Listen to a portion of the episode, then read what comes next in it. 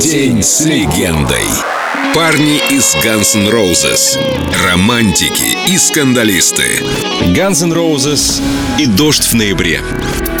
В начале 80-х, за несколько лет до создания Guns N' Roses, Эксел Роуз придумал мелодию. Он наигрывал ее везде, где только находил фортепиано.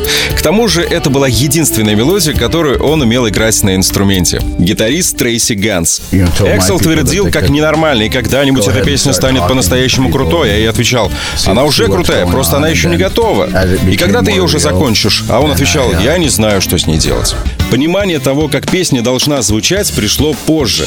Правда, с одним небольшим «но». Ее хронометраж составил почти 20 минут. Гитарист группы Slash при участии Мэнни Чарлтона из Назарет написал 18-минутную версию песни, но ее навряд ли бы взяли на радио. Поэтому песню сократили до 9 минут. В итоге November Rain стала самой длинной композицией, когда-либо поднимавшейся в первую десятку чартов. А на видеоклип к песне были потрачены невероятные по тем временам деньги – более полутора миллионов долларов.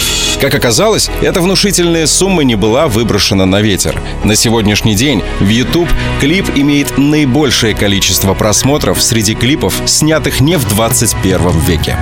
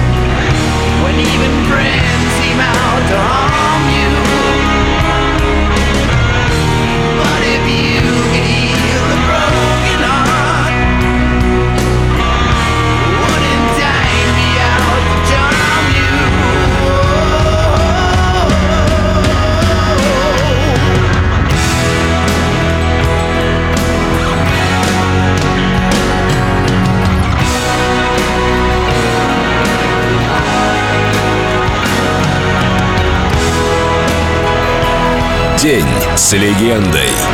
Guns N' Roses на Эльдо Радио.